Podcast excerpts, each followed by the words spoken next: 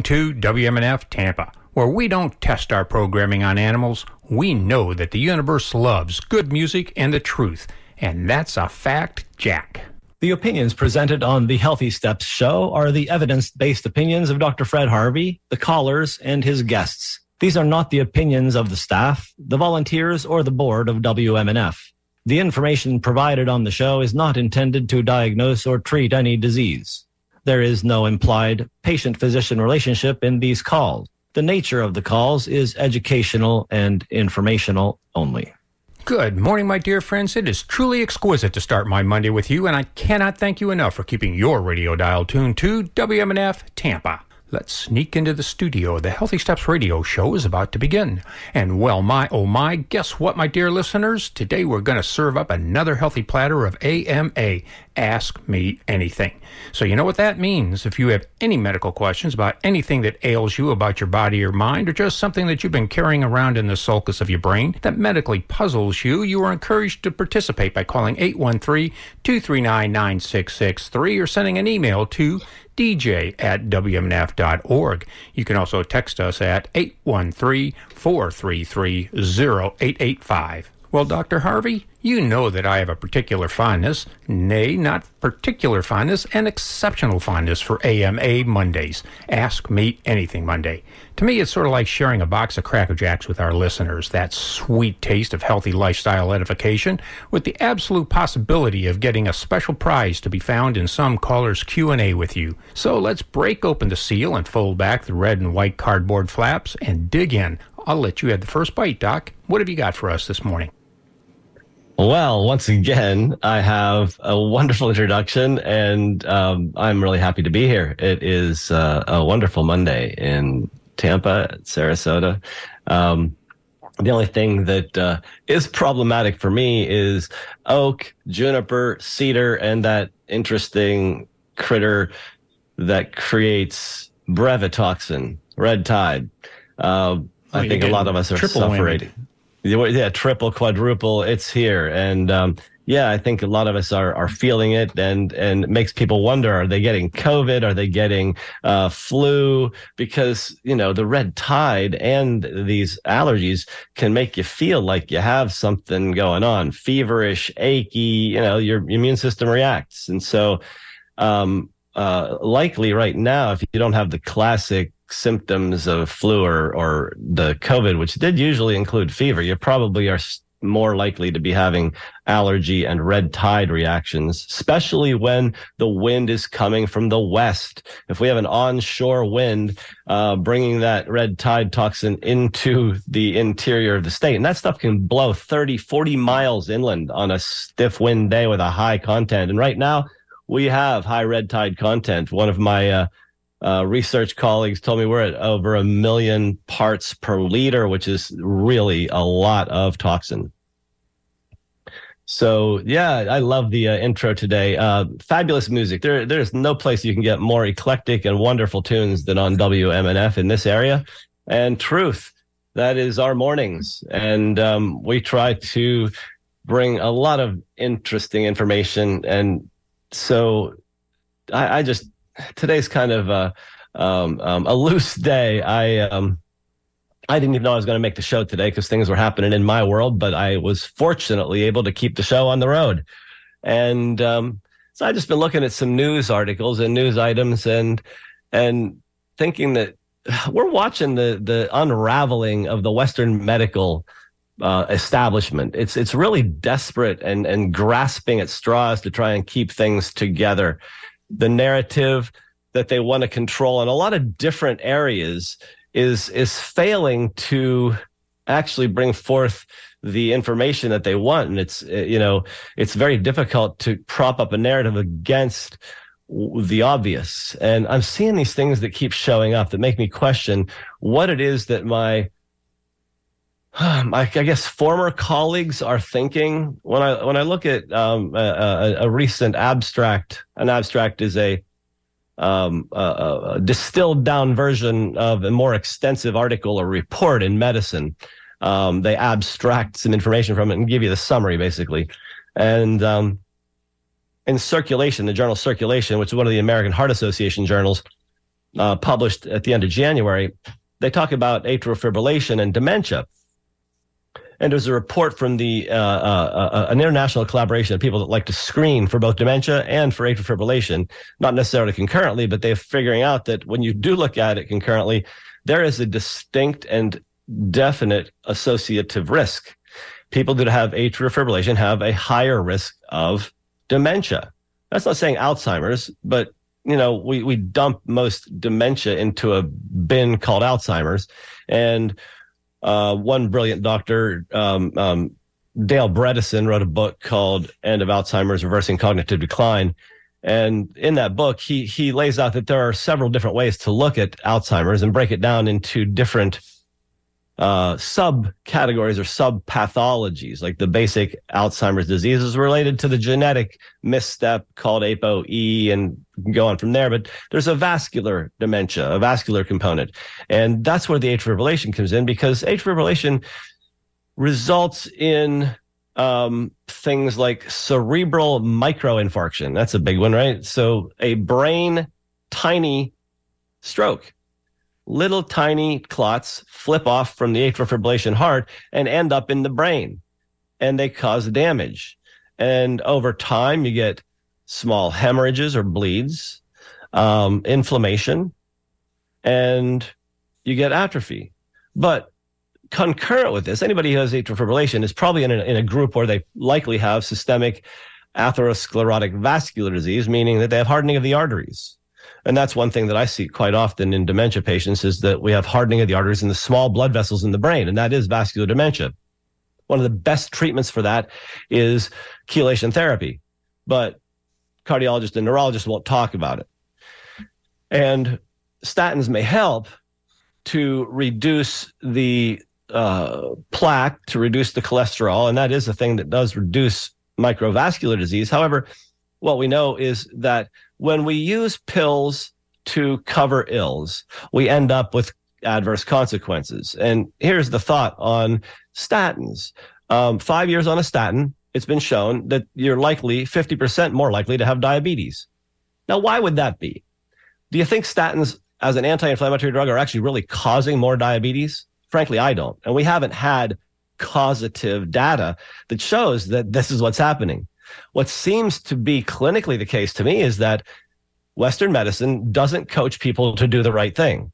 Western medicine throws pills at people who have bad behavior and bad lifestyle. And so when you take somebody who eats a diabetogenic diet or a diabesogenic diet, in other words, some a diet that makes people fat and diabetes prone, you're going to get hardening of the arteries. And then if you put a pill on board to cover up the symptom called high cholesterol, symptom, it's not a disease. It's a symptom of bad attitude, bad diet, bad behavior, no exercise. And so if we cover up these bad ideas with a pill, we're going to end up with a secondary complication, diabetes. And so the same thing's happening here. Atrial fibrillation is not a, a disease in and of itself that just shows up out of the blue for 99% of people atrial fibrillation has several very specific causes. Um, we know that sleep apnea is a huge cause of atrial fibrillation. We know that excess alcohol use is a huge cause of atrial fibrillation. Those are the two principal causes. And so we also know that chronic alcohol use in doses enough to cause atrial fibrillation also cause brain deterioration because it erases your brain cells there's something called Korsakov's dementia, which is alcohol related dementia because your brain atrophies. And so we have this situation where um, we talk about things in Western medicine and label them, but we're not really talking about what the real issue is. And so, you know, Bob comes into the doctor and has atrial fibrillation, and the doctor says, Here's your atrial fibrillation medication so you don't have atrial fibrillation. And here's your blood thinner so that you don't get a stroke from the atrial fibrillation. But did the doctor actually, most cases, look for sleep apnea or do an alcohol intake history to find out if the person is actually doing too much? Because more than an ounce a day is enough to actually induce it in somebody who's sensitive, especially if they have sleep apnea, and alcohol will make the sleep apnea worse. So we're associating atrial fibrillation with dementia, but treating atrial fibrillation isn't necessarily going to actually treat the dementia. We need to actually treat the cause.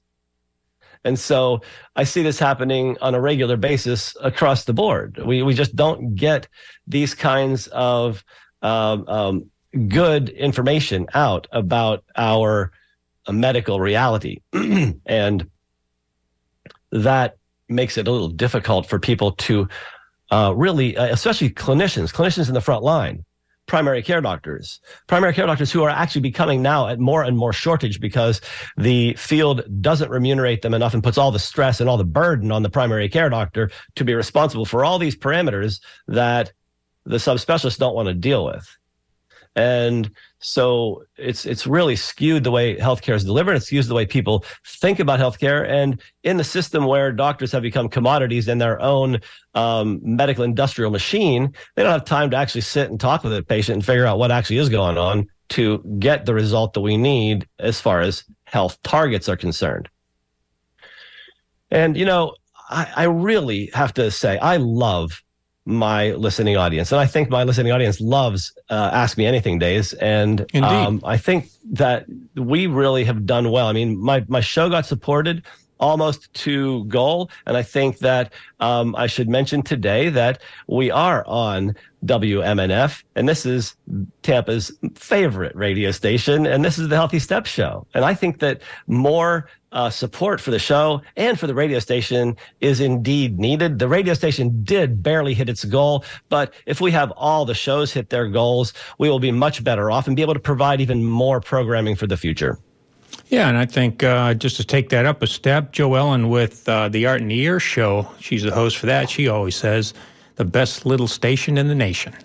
Absolutely. So, folks, you are listening to the Healthy Steps Radio Show. Dr. Fred Harvey here on WMNF Tampa, and today's topic is Ask Me Anything. It's a wide open scope, so go for it.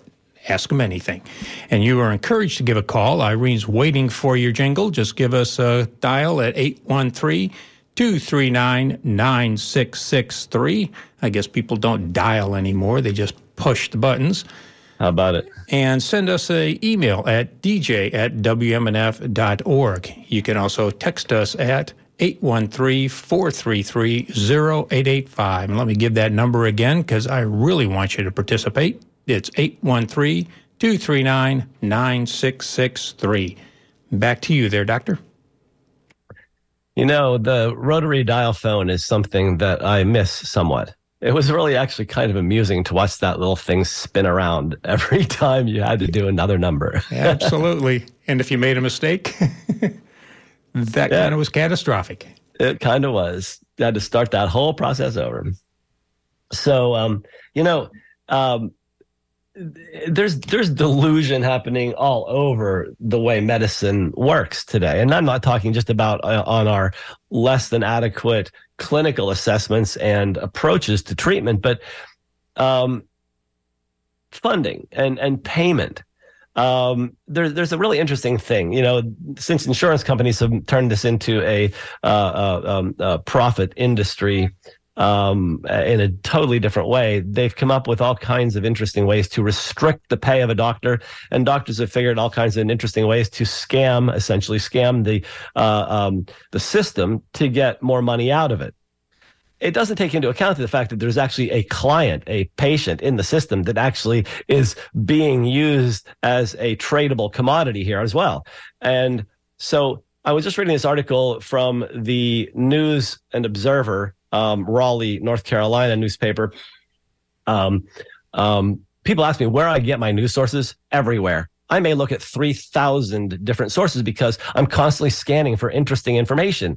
And so, yeah, I won't, I won't stick to, um, you know, major news sources. Um, uh, cause I know most of them are a bit polluted by the people who own them and their, their directed storylines.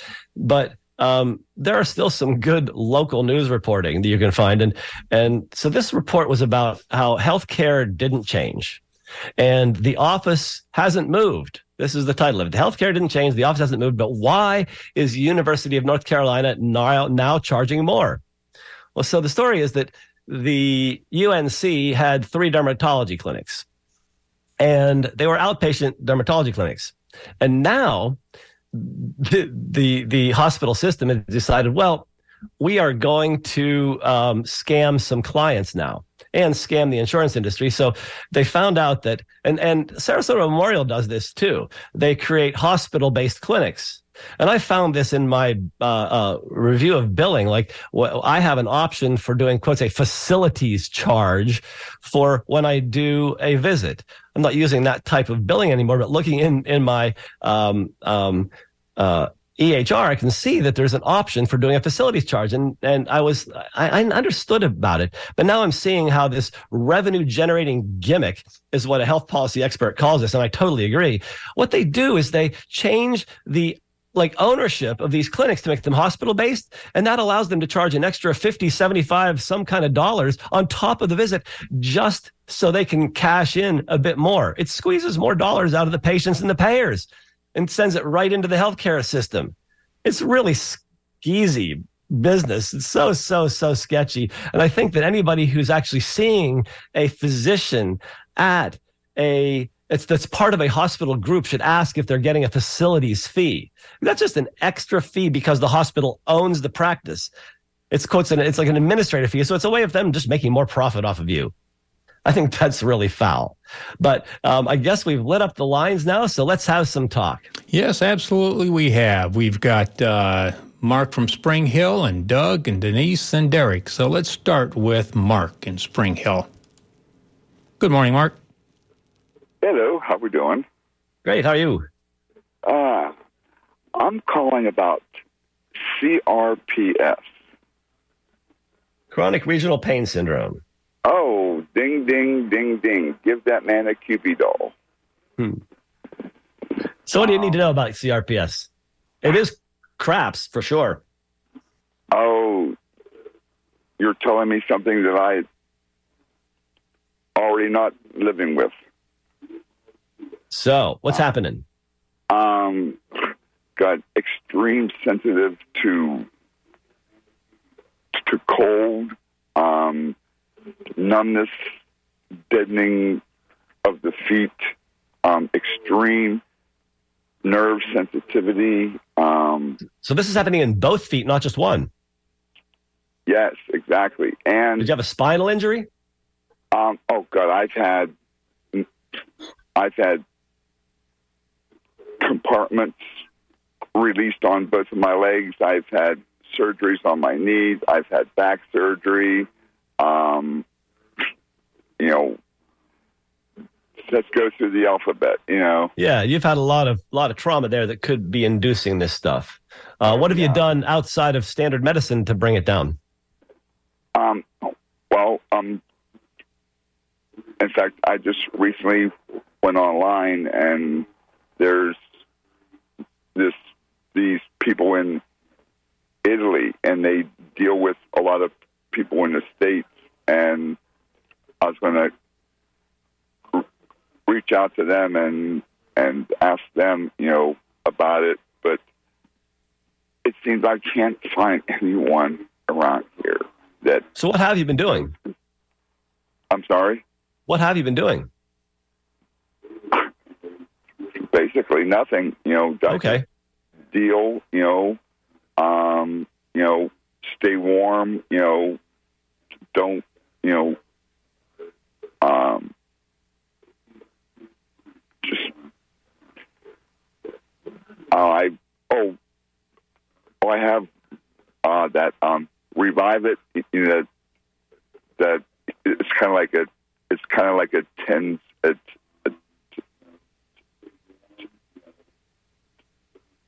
Oh, like a tens unit, yeah. So th- those can help. I'm gonna um, make a suggestion. I've seen unit, uh, yeah. quite a few people with um, with CRPS, and um, the uh, um, one thing you want to do is you know get rid of as many irritants in your system in your life as possible so get rid of alcohol and um, excess caffeine and, and the usual kinds of things like that artificial colors flavors sugar etc but um, I have seen some people turn around. Sugar. With, well, I'm yeah. through there.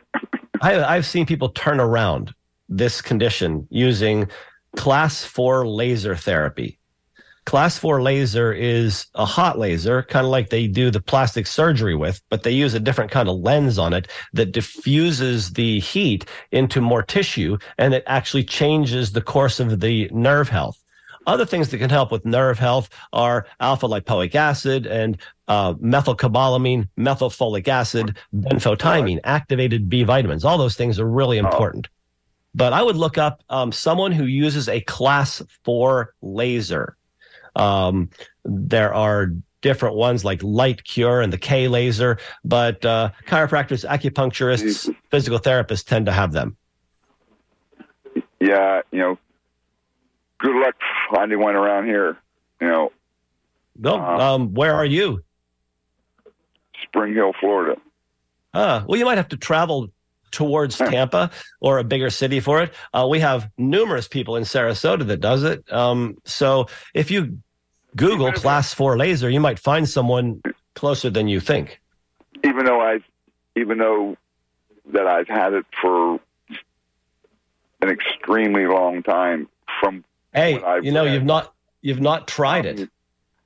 I'm like stage three. Yeah, but you've not tried to do any of these things, so I think it's worth a try. That's, you're you're living with pain, so oh, I'd go work misery, on it. Misery.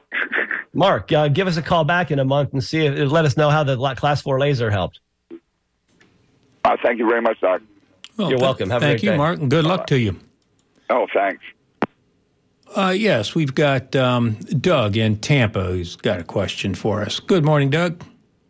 Good morning, gentlemen. Thank you for the call. Allow me to call in the knowledge that you put out for the community. I'm a 66 year old male that's non smoker, non alcohol drinker, and I've been recently diagnosed last year with neuropathy. And the doctor, which I didn't see a doctor, I saw a PAC, and they said, uh, take gabapentin. Well, I took gabapentin, and I have now uh, an extreme amount of leg weight, and I'm having tremendous amount of um, leg pressure and knee pressure. And I was wondering uh, if there's anything over the counter I can take for inflammation. I'm regularly do exercise, but it just feels like I'm carry an extra so, ton of weight. So let me let me address let me address the problem in the room. The problem in the room is the physician's assistant and the Western medical system. Gabapentin doesn't treat neuropathy. I'll say it again. Gabapentin doesn't and has never and will never treat neuropathy. Gabapentin dulls your brain so you don't notice that you have neuropathy. That's its purpose. That's its only purpose other than controlling seizures. So when a doctor offers you gabapentin for a problem that is killing you, you might ask, can we do something about the problem rather than making me hide the problem and think that I'm not dying? And so the approach here for a neuropathy is to find out why you've got it. What toxin is bothering you? Do you have Lyme disease? Do you have mycotoxins? Do you have toxic metals or do you have petrochemical toxins? What's going wrong? And then what are you missing? Are you missing B12? Are you missing folic acid? Um, there are uh, issues that you can address in different ways, but you need a doctor who's actually willing to actually do the workup and find out why you have neuropathy, not just treat your symptoms and forget about you. Interesting. Yes, I have uh, uh, stopped going to that particular doctor because I heard That's some good. feedback that that uh, the gabapentin is not really guilty, but I find myself to be using that as a candy to maybe mask that. But I have been that's that's what it's doing. Ac- it's, acupuncturist and uh, they're pretty decent, but uh, uh, my blood work came back uh, a little bit high on calcium and real low on vitamin B12. So I go once a week for an injection, and she gives me them in each knee and in the thigh, and it seems to help temporarily. But then a week or two later, I'll be back to normal. Then maybe sometimes I won't have no pain for a week or two. Well, B12 is going to take months to work and help you rebuild the nerves. So you just keep getting B12. If you are low in B12, that's definitely an important thing. Um, but I would actually go to the website ifm.org or Institute for Functional Medicine.org and down here. Uh, find a doctor who does functional medicine near you and actually get a real assessment from somebody who actually can help shift the course of your ship. The acupuncturist is helping. They do healthcare. Um, you need to find somebody who does healthcare, not the PA who did illness care for you. Okay, so IFM. Anybody, do you have any any uh, place in Tampa that you would recommend? I know I can't hold you accountable for, but if uh, right. you know, so the way I recommend the way I recommend it is you go on to ifm.org and you look up the doctor because I don't make recommendations. Yes, sir. I appreciate that. Respect that. Okay. Well, thank All right. you for the for the uh, candidacy, and you guys keep up. And I enjoy listening to you guys because I get educated each time I hear you. Thank you so much. Wonderful, Doug. Pop something in the tip jar for the station if you would. Yes, sir. I will. I promise. Thank you. All righty. And yes, we've got no shortage of people today. We've got Derek, Denise, Diane, and John, Jan. So let's go to Derek with an artery therapy question. Well, Hey, Derek. nah, my fault. Uh, Let's go to Denise. Denise. Hi, this is Hello. Denise in Sarasota, and I'm just calling about my um, rotator cuff, the left shoulder. I think all Yeah. the muscles. It's been about a year, and sometimes it's better, sometimes it's worse. I had PT, but I haven't continued to do the strengthening exercises I'm supposed to do. I just wondered Come if on. you had any ideas. I take uh, turmeric, glucosamine. I take different things. I would say you need exercise. You need to go back and do the exercises PT showed you because if you don't do those, you're going to go back to the same posture you had that caused the rotator cuff tear in the first place. Okay. I thought it was mostly age that caused the tear. No, actually, what happens is as you age, you get poor posture and then you abuse your joints. If we actually um, paid more attention and had more mindful posture, walking, et cetera, we'd end up with many less hip and knee replacements and, and back surgeries um, Oh. because they come from actually not paying attention to what your body's telling you.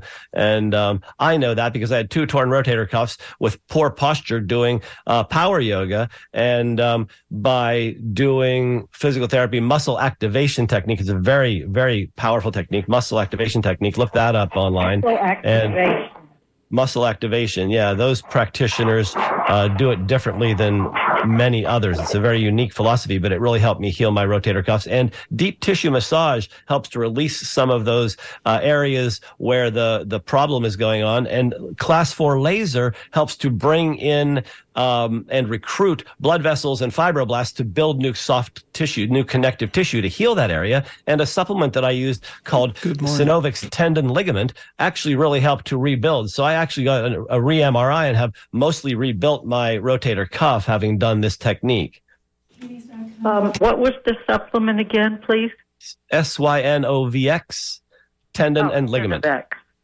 Okay. And, oh gosh, there was one other question, but I forgot it. Um, Well, Denise, I think you got homework. muscle activation technique. That's correct.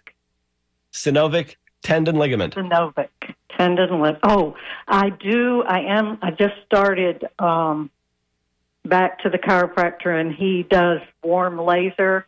But I'm, I don't know if it's. Oh, good. So if he does the hot laser, you found the right chiropractor. Keep going there because that will help heal the rotator cuff. I, that's what I use. That with the the muscle activation and and um, uh, the supplements and um, deep tissue massage Tissue. and continuing Well, the my- exercises. That's the other thing. My thought was that deep tissue might tear the muscle even more that it was already torn. Um, not if you go to the right guy who releases those things. They're not going to really really be stretching you and tearing. They're going to work on the places that are in spasm around it. Okay. All right. Thank you so much. You're so welcome. Bye bye. Bye bye. Yes, we've got Derek back. I appreciate his tenacity and patience. Good morning, Derek. Yes. Hello? Hi there, Derek. Yes, good morning. Uh, Good day. What have you got for us today? Well, Dr. Harvey, I heard you mention just at the end of it, um, therapy. Yes. Um, and you were speaking about statins and ineffectiveness of statins and so on. And I want to find out more about chelation therapy and how effective it is uh, in, in helping to clean your arteries out and so on. Yes. So um, actually, statins are highly effective.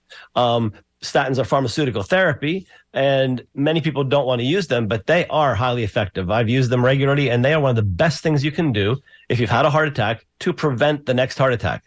no matter what you read online, they are highly effective tools and they have very low adverse consequences, which we know about and we can monitor for and we can stop. So I still use statins because they're effective tools and I try to use all the tools that we have. Chelation therapy is also a pharmaceutical and people do have these um, um, questions about pharmaceuticals, but uh, in fact, cardiologists had a lot of questions about this pharmaceutical and they poo pooed it for years. And there was a cardiologist at the University of Miami, um, uh, Lamas, and um, uh-huh. Tony Lamas uh, uh, did the first study called Trial to Assess Chelation Therapy, TACT. It was published in 2013 in the Journal of the Medical American Medical Association. It looked at about 1,800 people who had heart attacks, and yeah. the therapy was done for um, one year, 40 treatments in one year. At five years out, they were assessing all of the outcomes. So if somebody's had a heart attack and they've gotten a year's worth of chelation therapy. Five years out, they have a 20% reduced risk of dying of all causes, a 20% reduced risk of going to bypass surgery, a 20% reduced risk of having another heart attack. If that person who had the heart attack also had diabetes, they had a 50% reduction in all those things. Better than any statin drug can provide. It cleans out the arteries very nicely and it gives you a rejuvenative therapy that is unlike any other therapy we have available for cardiovascular disease. I see. So let me suppose that you did not have a heart attack because I didn't have one of those. I caught, uh, my cardiologist caught a small blockage in one of the arteries in my heart. Uh, yes. Before it got to that stage. Um, but I just want to take care of it instead of putting a stent in or something like that. Right. Well, stents um, are only effective um, as far as cost is concerned, as far as complications are concerned, in one situation, and that is when somebody's having an active heart attack. Using stents to cover um, the symptoms of cardiovascular disease on an ongoing basis is more costly, has more complications, and doesn't really work as, as well as um, using medical therapy, regular angina therapy, and statins, et cetera. And so um, um cardiologists know this. There have been at least three studies that have said that stents are less um, a choice than medical therapy, but cardiologists still do it because um, people have been marketed on it, sold on it, and they want it. And the cardiologist makes a heck of a lot more money than writing a prescription. And so we have a skewed um, specialty bias towards stenting when their own literature tells them it shouldn't be done. Okay, well, then my cardiologist is on the right track because he didn't recommend a stent right away, but he um, put me on statin. So you think I should use the statin and get? I think if you have a yeah, if you have a cardiac lesion, you should be on something, a, a regimen that gets your LDL cholesterol down to 80. If you can't do it with diet, exercise, and other lifestyle change, then you probably need a drug. Well, that's what I'm doing now diet, exercise, and, you know, but I never smoked or drank alcohol much. So yeah. I'm now increased my exercise. I'm now on a, a diet where I've eliminated animal products for the time being and see what effect it would have and so on. Good. Um, I think you're on the right ta- track. Chelation is still an option for you at some point, though. It, it rejuvenates all of the arteries and it does give you an advantage. Okay. Well, I'll see what I can find a chelation therapist somewhere in St. Petersburg or Tampa. Thank you so much, Dr. Harvey. I listen to you every week. I love your program. Thank you. Glad to be here for you. Drop one in the tip jar for the station. Will do. Thank you. Keep dropping okay. until you're tired there, Derek.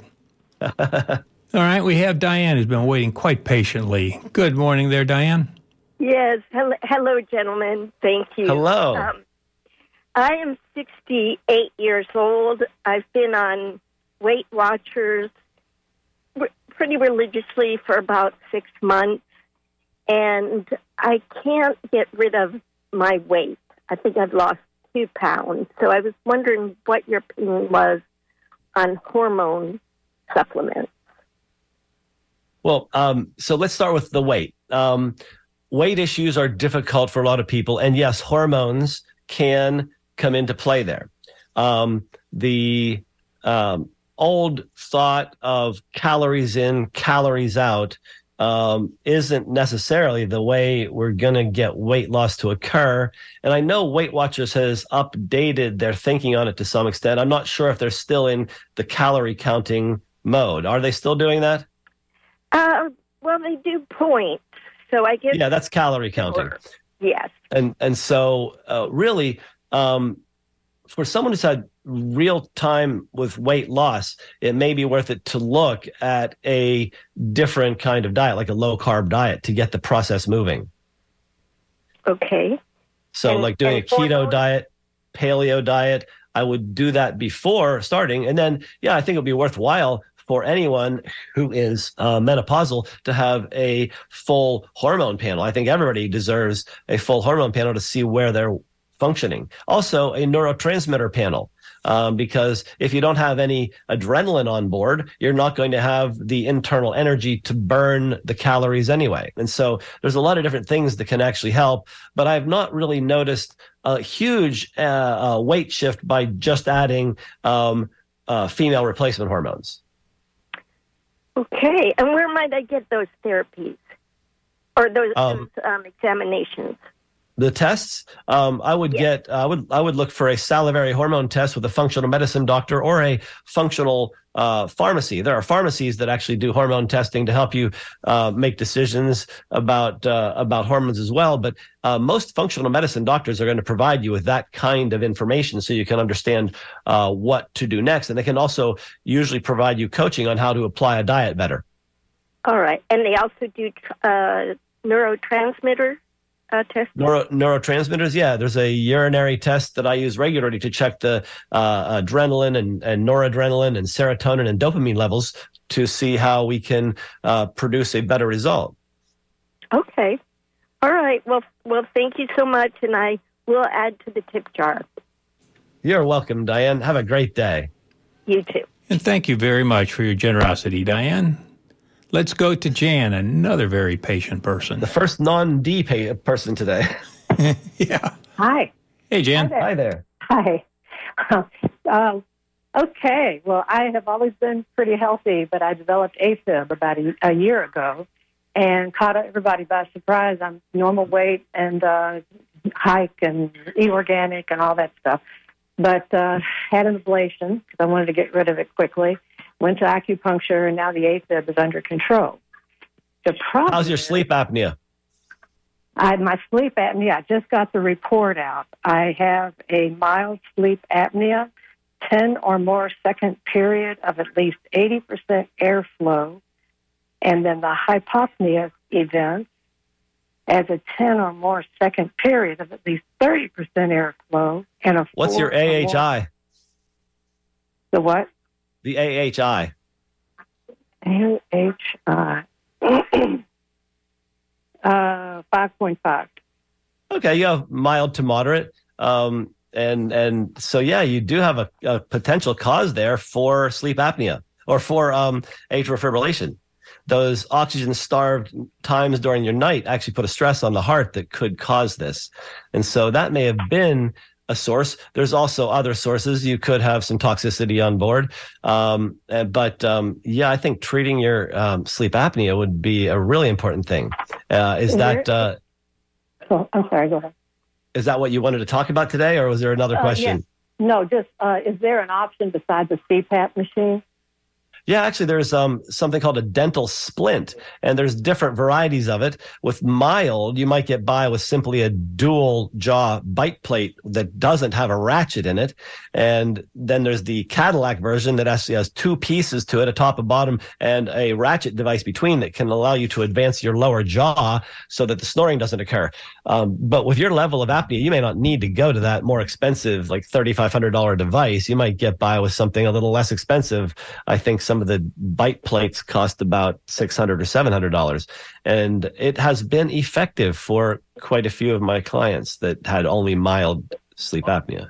And do I go to a dentist for that, Yes. or where do you go to a bus or a bike? So that seems to be the best option there. Yeah, I think that would be good to get a consult with a dentist because they can make one that's really fit specifically to your mouth. I have had people order them online and um, with very mixed success. Um, so I think I would actually go talk to a professional rather than just ordering the the thing out, out of out of uh, um, Amazon or whatever. Absolutely. No, I want one that's custom made. I would guess. Uh, yeah. Okay. So anything else? It's, it's no, I think that pretty much covers it. Okay. Well, thank you so much. I'll let you move on to other people. Thank you very much. Have a great day, Jen. It's a big help. All right. Bye. Well, Bye-bye. thank you, Jan. Appreciate that. And I'm hoping I'm pronouncing our next caller's name correctly. Asia from Tampa with a thyroid issue question. Good morning there, Asia. Good morning. How are you? I'm doing great. you? I'm doing all right. Um, I've had, been struggling for a couple of years with my thyroid. Um, originally in 2019, uh, I went to the endocrinologist because my PCP told me that my hormones were abnormal. Um, but I ended up getting pregnant right after they did the the panel. So they kind of everybody kind of shrugged their shoulders and went off and wanted to wait until after my pregnancy to kind of flush out the hormones. Um, my my thyroid on my on my right of my on the right of my neck uh, turned out to be very enlarged and continued to grow. So the doctor told me that I had a, a goiter, yep. um, but was continuously checking my hormones. Uh, not my hormones. I'm sorry, my TSH, but it was always normal, within normal range, is what he said. Um, and he basically did nothing. He's like, "We'll just continue to monitor." So, what do you? I, did anybody check your iodine level, or did they check your thyroid antibody levels? Nothing. No, he didn't check anything aside from the TSH. He did ultrasounds to monitor the growth as well because I have it on both sides, but one side is significantly smaller than the other, and it's just been continuing to grow. Um, and I would go, and he would just say, "Continue to monitor," and he never really did anything until last year when he did a biopsy, but it also turned out to be negative. That it was just a cyst. Um, that it, you know had no issues with it. So he's like, "We'll just continue to monitor it." Um, I had all these other like uh, symptoms like weight gain, brain fog, like carpal tunnel. I got carpal tunnel in my pregnancies, and it started. I started getting a little bit of it. I have a really puffy face, and I started researching on my own. But um, technically, my doctor has not done anything, and I only see him every six months. So I wanted. I was collecting information to go back to him to um, to you know ask questions because I, I wasn't educated enough. Um, but he didn't check anything else, and I was wondering, you know, if there's any advice that you should give that you can give me. I'm just wondering why an endocrinologist like doesn't have any interest in endocrinology. It's really weird. I mean, it's like he has a woman who has a goiter and a gland dysfunction and isn't willing to do a workup. I mean, one of the things we know of that causes uh, goiter is uh, iodine deficiencies. So first yeah. things first, get an iodine level checked. I usually do a, a, a, uh, random urine iodine, and if it's really abnormal, I might do a 24 hour urine iodine and uh, that way we can assess the iodine levels. And I also think that somebody who has a goiter with cysts deserves to find out if they have a thyroiditis. The biopsy might have said that there was some inflammation there, but um, um, did he tell you you have thyroiditis from that biopsy? No, he said yeah. everything was fine. I think uh, um, normal. It, We're just going to continue to monitor. That's what he constantly has been saying for the past years. Yeah. So he doesn't care about the fact that you have a goiter. He's not really concerned with the fact that you have an abnormal thyroid. This is an endocrinologist whose job is to deal with a thyroid, and he's basically ignoring it. It's really weird. Um, I don't understand I, what's what goes on with them. I began to develop a lot of um, GI issues as well. After that, um, I asked the uh, the GI if if if the if the thyroid would you know um, contribute to any GI issues? And she told me yes. And I asked her about it, and she told me, well, did was your THA, TSH normal? And I told her that endocrinologist told me it was, and that was she was like, well, then it's probably not the thyroid. So like everything ends so, at the TSH. There's yeah, no of course, and it's not even that. a thyroid hormone. Isn't it funny? The TSH is not a thyroid hormone. Did you know that? Yeah, I did on my yeah, Most, most people don't know that the TSH is not a thyroid hormone. It's thyroid stimulating hormone comes from the pituitary, and this is how the yeah. endocrinologist evaluates your thyroid function. Like, I'm not really sure what that does, um, except to assure him that your pituitary is functioning well. So, um, you need a doctor who's going to look at these things. You need a doctor to do a full thyroid panel on you with thyroid um, antibodies. You need um, a uh, an iodine check, and um, uh, you probably should go off gluten since you have a goiter and you have GI problems. And uh, Hashimoto's thyroiditis and gluten are connected. Um, maybe not causative, but we know it can get worse, and that can cause gut problems. So. First things first, get off gluten and then find a functional medicine doctor. ifm.org. Okay. Thank you so much for your help. You're welcome. Have a great day. You too. Well, and we're back to D's. I've got David from Lakeland on the line with a sleep apnea question. Good morning, David. Yes. Hi, David. Hi, hi. Um. Okay, geez, where do I start? Uh, my wife was uh, had a biopsy before the New Year's. Uh, turned out to be uh, cancerous, stage one. Uh, they did the biopsy. Uh, I'm sorry, Of what? uh, uh, breast cancer. Oh, breast cancer. Yes. Um, they did the biopsy. They found they found you know, it was just stage one. We're gonna uh, put you through. Um, yeah, she she chose the radiation over the. Well, it was either that or a mastectomy, and Uh-huh. the doctors thought, you know, that's way well, you know, that's that's too far off in left field here. Let's just focus on what little, you know, that we have to do first. That would be like the last resort. Uh, she okay. She went through the radiation, uh, twenty bouts um, and flawlessly and very courageously she did that. And that was about two months ago. Ever since then, she cannot sleep. She has had serious anxiety. She's, uh, I don't even know how to explain it. That's that's the bottom line. Maybe an hour a night, maybe. Mm-hmm. Is that even, is that Yeah. humanly possible? Is it because of the radiation? They say the radiation did not cause this. So there are numerous things in operation here. One, a diagnosis of cancer. Um, two, the um, ramp up of fear by the treating physicians. Stage one cancer is pretty much not to worry about. Um, I don't know what the pathology is. I don't even know if it was stage one or if it was DCIS. Was it DCIS by any chance? I, I, I, Duct- I ductal carcinoma in situ. That's almost not a cancer. And so she has a trauma, psychosocial, psychospiritual trauma, plus she has a physical trauma from the radiation. The radiation does cause internally a reaction of inflammation and it causes an internal kind of fight or flight response. So in addition to what she's been dealing with, this is going on. So um, things that can really help in this situation are doing some breath work exercises. Yeah. Yeah, Yeah, and doing It's some. not, it's it, it's that's not working. She's already doing some. No, uh, well, she does yoga. Yeah, So- she's doing breath yeah. work exercises Yes. specifically, not yoga, Yeah. but breath work. I, I'm not sure. I'm, I work. The 12 breath work is a really good thing that can help. Um, another very good thing that can help is acupuncture, because what we want to do is try and reset the autonomic nervous system, which is off. Um, uh, craniosacral therapy can help reestablish that rhythm. Um, esoteric healing is another energy modality. Reiki is another modality. Um, but everything starts with the breath. So um, maybe going on to Dr. Joe Dispenza's website and getting a, med- a guided meditation from him will help redirect some of the anxiety. Um, um, and then these are all really good techniques that can help um, shift that internal sensation. Okay. Well, they have her. On, they have her on med. Um, okay, so we've we've gone to Lakeland Regional. I don't know if I should mention any hospitals, but there it is. Uh, they say, hey, it's not physical. Doctor referred her to a psychiatrist. The psychiatrist says there's nothing wrong with you. Here's something to help you sleep. If that doesn't work, here's something for the anxiety. That's not working. The next day, we're in the emergency room. They put her through the system again and all that. There's nothing wrong with you, ma'am. Two days later, we're in the emergency room.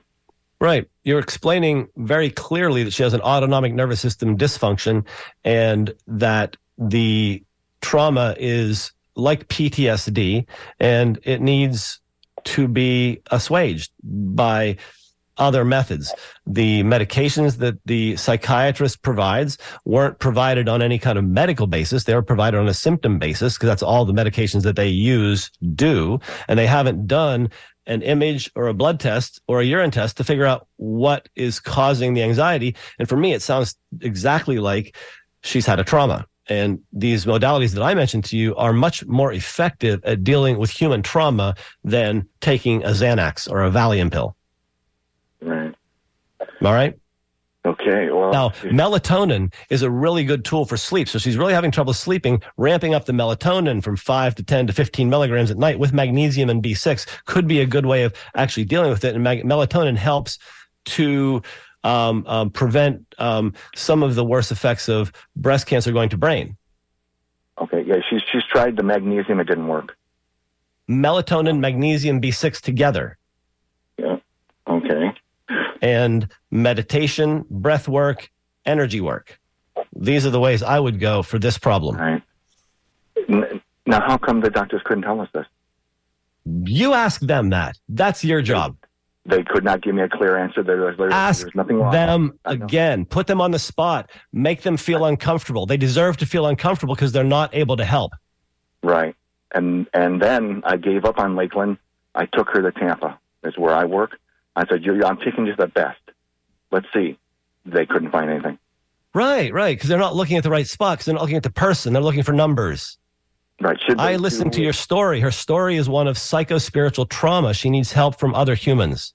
Okay. Okay. So, so acupuncture, really, really, you think so? acupuncture, esoteric healing, craniosacral, Reiki, sitting and talking with a counselor, like a hospice counselor, even though it's hospice and that's the other end, they deal with people who have this kind of fear and pain inside.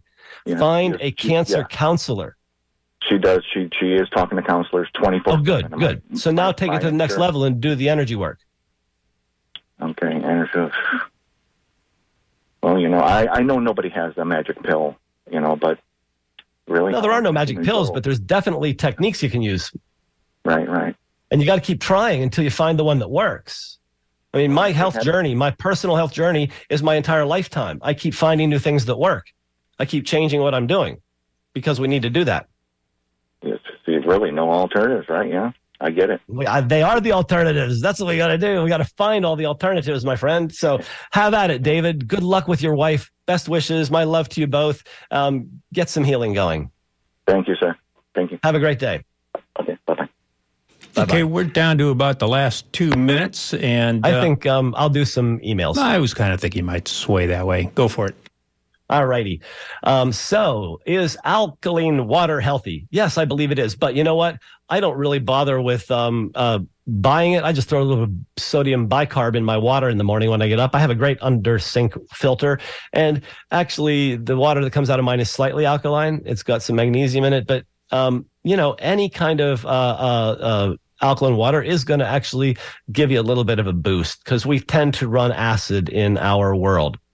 Um, Lance wants to know how much vitamin D one should take per day. The minimum I recommend for most adults is 2,000 uh, international units. Um, and I have people on as much as 5,000, sometimes more depending on how obese, because vitamin D distributes through the um, adipose tissue and it takes a long time to get good blood levels in some people. Um, testosterone. I'm taking a weekly injection of testosterone to help with my osteoporosis. Is there a more natural way to do this? Well, if your testosterone started as insufficient, taking testosterone and bringing it back up to normal male levels is a really good thing because people actually thrive with higher levels of testosterone and uh, your bones will not recover if you don't have it and you're a male. Um, Logan wants to know if we'll put putting will adding a tablespoon of bee pollen to oatmeal help lower cholesterol. I have no idea, but bee pollen in your um, uh, oatmeal is actually just good food, and it may be of value there.